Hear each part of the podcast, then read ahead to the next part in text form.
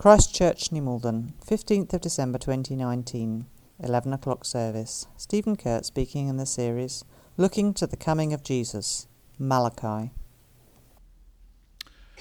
Well, there are few worse things than an anticlimax. Those times when we're awaiting something really eagerly, something that we think is going to be really special, and then it turns out to be much less than we expected. Now, it can sometimes happen with holidays. People can be really looking forward to some tremendous holiday, and then the weather lets them down, or the accommodation is awful, and uh, it really is one big anticlimax.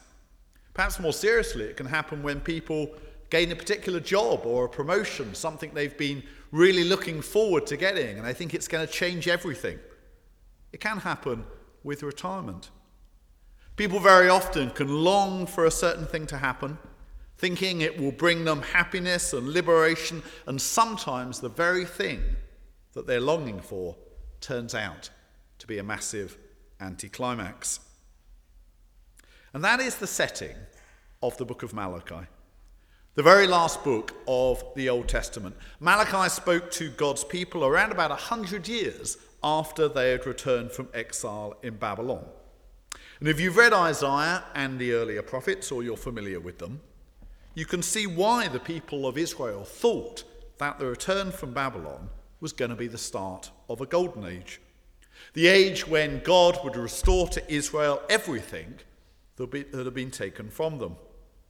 And around about 50 years after they went into exile, the Babylonian Empire was replaced by the Persian Empire, and the Jewish people were allowed to return. They were allowed to rebuild the temple that symbolized God's presence amongst them. Later on, under Nehemiah, they were allowed to rebuild the walls of Jerusalem. But as we read the so called post exilic literature in the Old Testament, as we read books like Ezra and Nehemiah, we see an unmistakable sense of anticlimax. God's people face immense challenges and they're encouraged to respond to them and they're protected as they do so. But in every case, the result isn't really the wonderful thing that they'd hoped for. It's all strangely and sadly and frustratingly somewhat of an anticlimax. And perhaps, if you're honest, your Christian life can sometimes feel a little bit like that. A bit of a letdown. One of the things that I noticed when I first came to Christchurch 16 years ago are the increasing number of factors that happen when people first become parents, particularly in this area, that help to draw them further towards God. So, when people first have children uh, in this area in particular, finding meaningful, meaningful local community suddenly becomes a lot more important. Up until children have arrived, they've been able to sort of travel here, there, and everywhere, networking all over the place. Suddenly, children arrive and they sort of need local community quite a bit more than they have previously. They also suddenly want to locate or reconnect with the sort of values that they want for their child. And above all, these first time parents have what I often describe as a sort of God moment as they witness new creation occurring right in front of them, and they're therefore drawn, however vaguely and hesitantly, further towards God as a result. We had a couple come for the first time this morning uh, to the 9:30 service, and all of those things appeared to be true for them. And engaging with those factors and combining it with a very strong sense of welcome to this church is basically what our 9:30 service is all about. But it took me several years before I then recognized here at Christchurch that the reverse of all of those factors can also happen to people, most obviously when their children have grown up. So, a number of Christians in their 50s in particular experience the opposite of those factors that I've just referred to.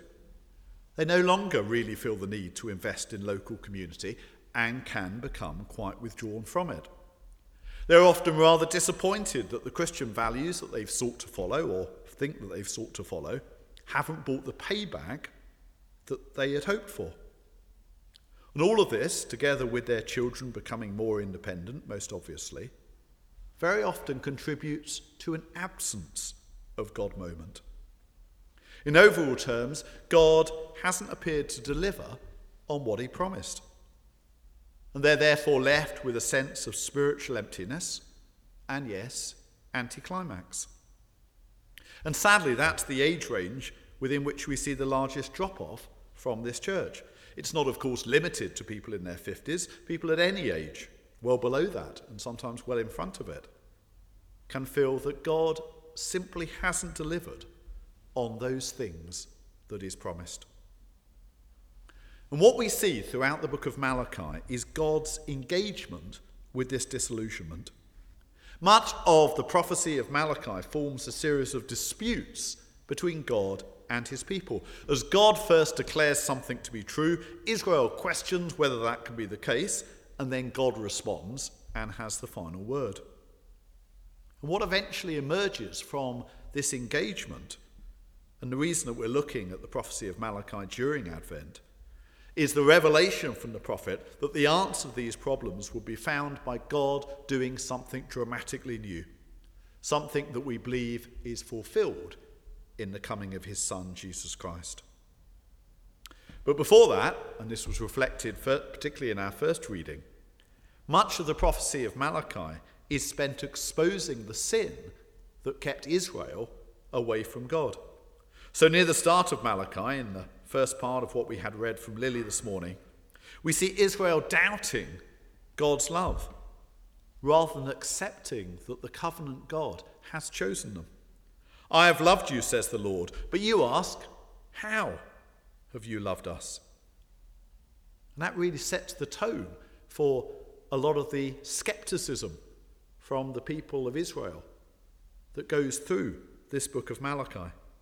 The sections that follow show the various ways in which Israel has failed to be faithful to God.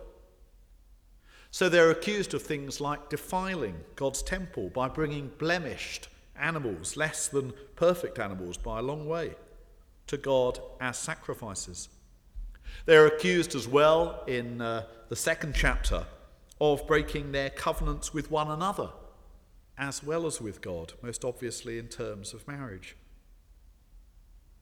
And they're accused of robbing God of his due, rather than bringing to him the tithes or the tenths of their produce that were expected of them. In all sorts of subtle ways, they're evading their responsibilities before God.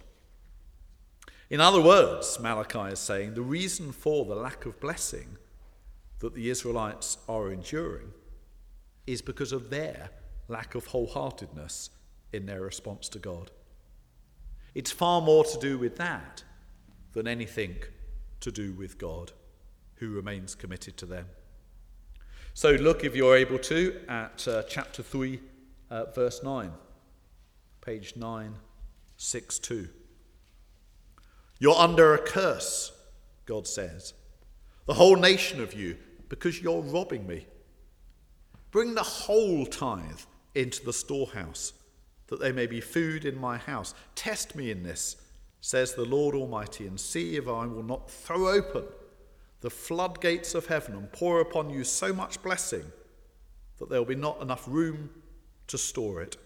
I'll prevent pests from devouring your crops, and the vines in your fields will not drop their fruit before it's ripe, says the Lord Almighty. Then all the nations will call you blessed, for yours will be a delightful land, says the Lord Almighty.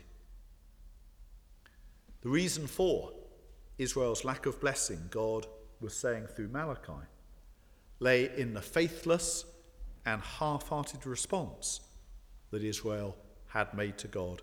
Return to me, we see in verse 7 of chapter 3, and I will return to you, says the Lord Almighty. Return to me, and I will return to you. But the people of Israel hadn't done this. And the tragic thing is that when the people of Israel realized that God was no longer with them, certainly in an obvious sense, it was simply the result of years and years of them no longer being with him. It's a little bit reminiscent of the story of Samson in uh, an earlier part of the Old Testament. You'll probably remember the story of Samson, the one with the long hair, who, when it was cut off, uh, then got into disaster. When we look at the story of Samson in those chapters of Judges, those three chapters, chapters 13 through to 16, when we read them carefully, what we see in that story is that Samson sits loose to virtually every single command of God that he was meant to obey. Until not having his hair shaved off because of a particular vow made for him at birth was just about the only thing left. And when that finally occurred, when Delilah cut off his hair while he uh, was asleep and left him vulnerable to the Philistines, there's a key line that occurs at that point, a very chilling line in the story of Samson. And it just says this But he did not know that the Lord had left him. But he did not know that the Lord had left him. If we constantly sit lightly to God's commands, if we repeatedly presume on his grace, if we're consistently half hearted in our response to Him, then we might seem to get away with it for a while. Samson appeared to get away with it for a while. But the eventual outcome is God's absence from us. And sadly, the midlife Christian crisis that I referred to earlier does have, if truth be told, quite a lot to do with living in a thoroughly secular manner for years and years, and then suddenly discovering the absence of God.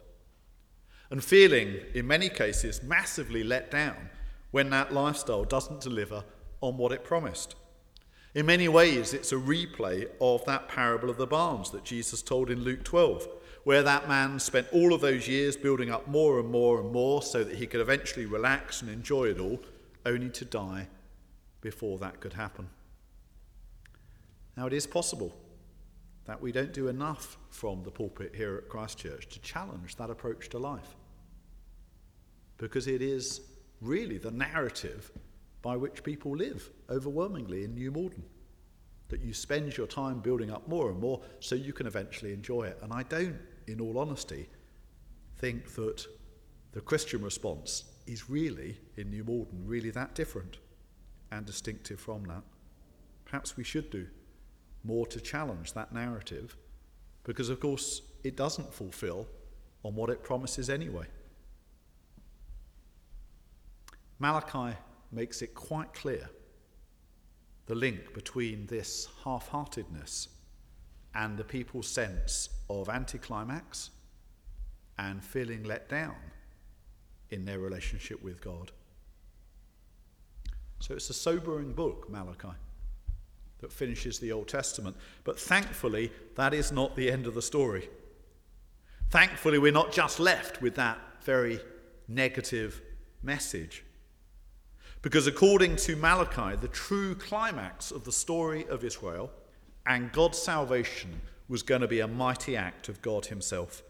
First, God would send a messenger to prepare the way, and then Malachi says, Suddenly, the Lord you are seeking will come to his temple. The messenger of the covenant, whom you desire, will come, says the Lord Almighty. First, a messenger to prepare the way, and then God himself. It's talking about John the Baptist and then Jesus, isn't it? Around about 450 years before the coming of either of them, what Malachi is saying is that these problems are so severe that Israel won't simply evolve their way to God's promises being fulfilled. This will only happen through the coming of a second Elijah, that's mentioned right near the end of the book, before the great and dramatic coming of the Lord Himself. And of course, that's what we celebrate at Christmas. We celebrate the fulfillment of this in the coming of Jesus Christ. But Advent is a time for preparing for this coming. Advent is a valuable gift given to us so that we can have time to prepare ourselves to engage with the coming of God in Jesus Christ. So, with the help of this book of Malachi, three questions for us this morning as we reflect on its message. This is the first question Have we drifted into expecting our path to God's blessings to simply evolve, rather than happening through the dramatic appearance of God Himself? What I mean is this the incarnation of Jesus that we celebrate at Christmas time is about God coming to this earth in Jesus Christ. But Ascension and Pentecost are about that presence of God in Jesus being permanently present and available to us through the Holy Spirit. It's about that presence of God being permanently accessible. The ascension isn't about the absence of Jesus, it's about Jesus ascending into heaven so that he can be everywhere through his Holy Spirit poured out at Pentecost, and we live after both. And if we're going to keep on track with God in our lives, we therefore need to be constantly seeking to encounter the presence of God. Is that something that we're constantly seeking? As we come through the doors into this church on a Sunday, is that something that we're actively seeking to meet with God's presence? As we perhaps belong to a smaller group during the week, we might be uh, members of a home group, or we might come to Connections or Women's Own or one of the other groups that we run here at Christchurch. Are we actively seeking to connect with God's presence? In all the busyness, particularly if we're involved in the leadership of groups, it's very easy not to, to say that prayer. It can just be an arrow prayer as we come in through the building. Heavenly Father, help me to encounter your presence this morning. When we read the Bible and pray by ourselves, hopefully that's a habit that we can either uh, continue or, or develop for the first time during this Advent. But are we seeking to really encounter God's presence? When we've been a Christian for a while, it is very easy to drift into thinking that we can just evolve in the direction of the fulfillment of God's promises for us. But actually, what we need is an urgent pursuit of God and His presence. And that's the antidote to a spiritual anticlimax occurring within our lives. All of us can just drift. But that's where Advent is a real gift. Advent is a real gift to us to convey to us the importance of reconnecting with a real determination to freshly encounter God's presence. Return to me, Malachi says, or God says through Malachi, and I will return to you, says the Lord Almighty. That's a firm promise that is made to us. However much we might have drifted or gone off the boil or whatever it might be, God is still there for us. Return to me, and I will return to you, says the Lord Almighty. So that's the first question. Second, have we recognized that encountering that presence of God isn't just about comfort and reassurance, but it's also about deep challenge? Look at chapter, uh, verse 2 of chapter 3. Malachi has just spoken about the coming of God, but then he says this But who can endure the day of his coming? Who can stand when he appears? For it will be like a refiner's fire or a launderer's soap. When John the Baptist uh, looked ahead to the coming of Jesus, he said this I baptize you with water, but one is coming after me who will baptize you with the Holy Spirit and with fire. Will baptize you with the Holy Spirit and with fire. God's presence comes to us not just to give us a warm, comforting, Christmassy feeling, but to cleanse us. Now, that supremely happened when Jesus died on the cross for us. But regular cleansing is still an important, ongoing part of our relationship with Him. But can we endure that? Are we prepared for that? Are we open to that?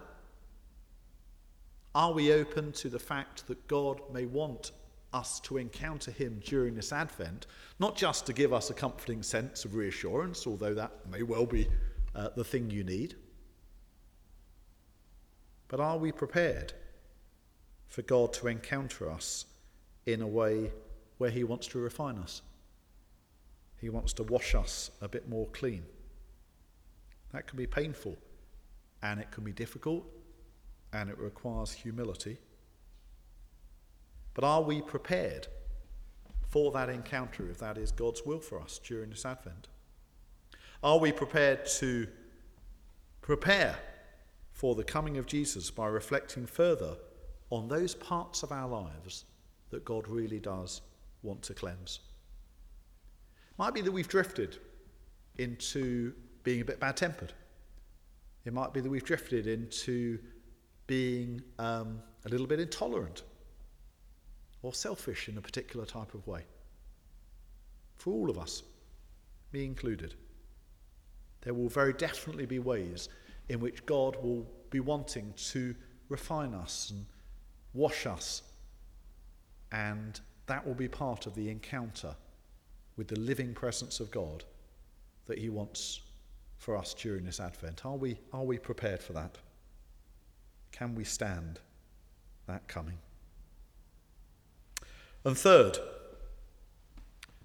it's worth thinking about who might be the messengers preparing the way ahead that God is sending for us.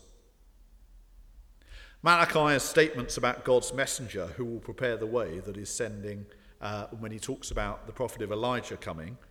They've been uh, taken by the New Testament writers in particular, rightly to refer to the coming of John the Baptist to prepare the way for Jesus. And on this third Sunday of Advent, traditionally the third candle on our wonderful Advent wreath, thanks very much to those who've decorated the church, by the way, so fantastically. We are so grateful for everything you've done. But that third candle represents traditionally uh, John the Baptist coming to prepare the way for Jesus. But God still sends us messengers to help prepare the way for us to freshly engage with his coming. And sometimes, rather like John the Baptist, they come in an unexpected form. And are we prepared for that during this Advent?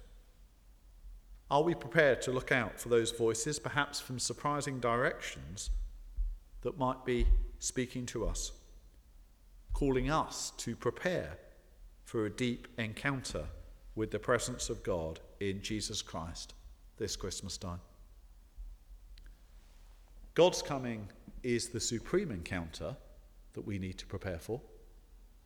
But John the Baptist had an important preliminary role, didn't he?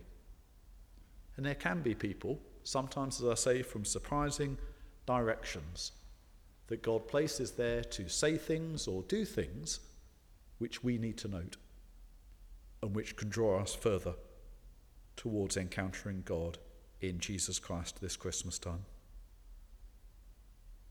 Now, I want to emphasize, in case it's misunderstood, that dark times in our lives don't always indicate that we've drifted away from God.